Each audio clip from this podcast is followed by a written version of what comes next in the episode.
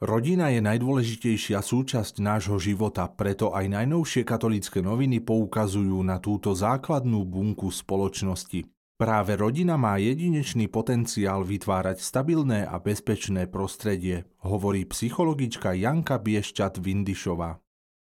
Na rodinu zo psychologického hľadiska sa pozeráme spolu so psychologičkou Dominikou Angelovičovou, ktorá poskytuje službu ucha manželským párom v arcidiecéznom centre pre rodinu v Košiciach. Manželia musia pochopiť, že partnermi zostávajú stále, aj keď príde rodičovská rola. Ak to aj ustoja, niekedy sa to odzrkadlí až po rokoch, keď deti odídu z rodinného hniezda. Vtedy zrazu zistíme, že sme zostali len rodičmi a nie partnermi, lebo to niekde zapadlo. Navštívili sme početnú rodinu, v ktorej má každý svoje vzácne miesto. Manželia Vladko a Veronika vychovávajú 6 dievčat a troch chlapcov. U nás je vždy veselo, všetky deti sú veľmi živé, nemáme ani jedno tiché, pokojné dieťa, hovorí mama Veronika a ak aj nastane u nich vážnejšia situácia, vždy si poradia. Dobré je si veci odkomunikovať cez svoje pocity, nie ako obvinenia. Hádka a udobrovanie zaberajú veľmi veľa času a toho nemáme na zvyš, hovorí otec rodiny. Na nedávnu slávnosť blahorečenia poľskej rodiny Ulmovcov vycestovali aj Slováci. Opýtali sme sa niektorých z nich, aké dojmy v nich vyvolala táto slávnosť. Žasneme nad pestrosťou ich života a otvorenosťou pre potreby blížnych. Ďakujeme Bohu za vzor nových blahoslavených, povedali manželia Macákovci. Prinášame pokračovanie tematickej duchovnej obnovy k rodine. Tento raz sa Jozef Kozák zamýšľa nad časom a priestorom na spoločné stolovanie. A ani v tomto čísle nezabúdame na rubriku misie, kde nám o živote v Ugande porozprávala lekárka a riaditeľka kliniky Jana Pavla II. Barbara Šilhárová. Do Ugandy som prvý raz prišla v roku 2010 na 3 mesiace. Bola to láska na prvý pobyt a ostala som doteraz.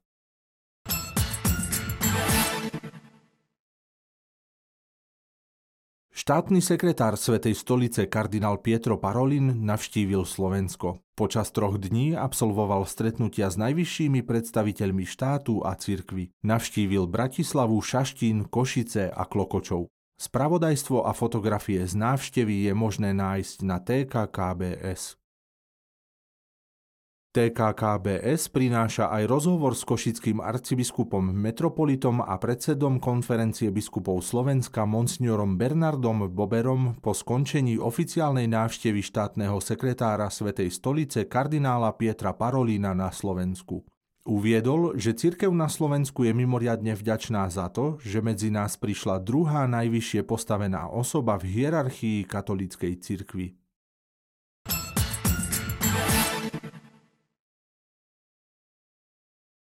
Septembrové noviny Slovo Plus otvárajú aktuálnu tému pre a o laikoch.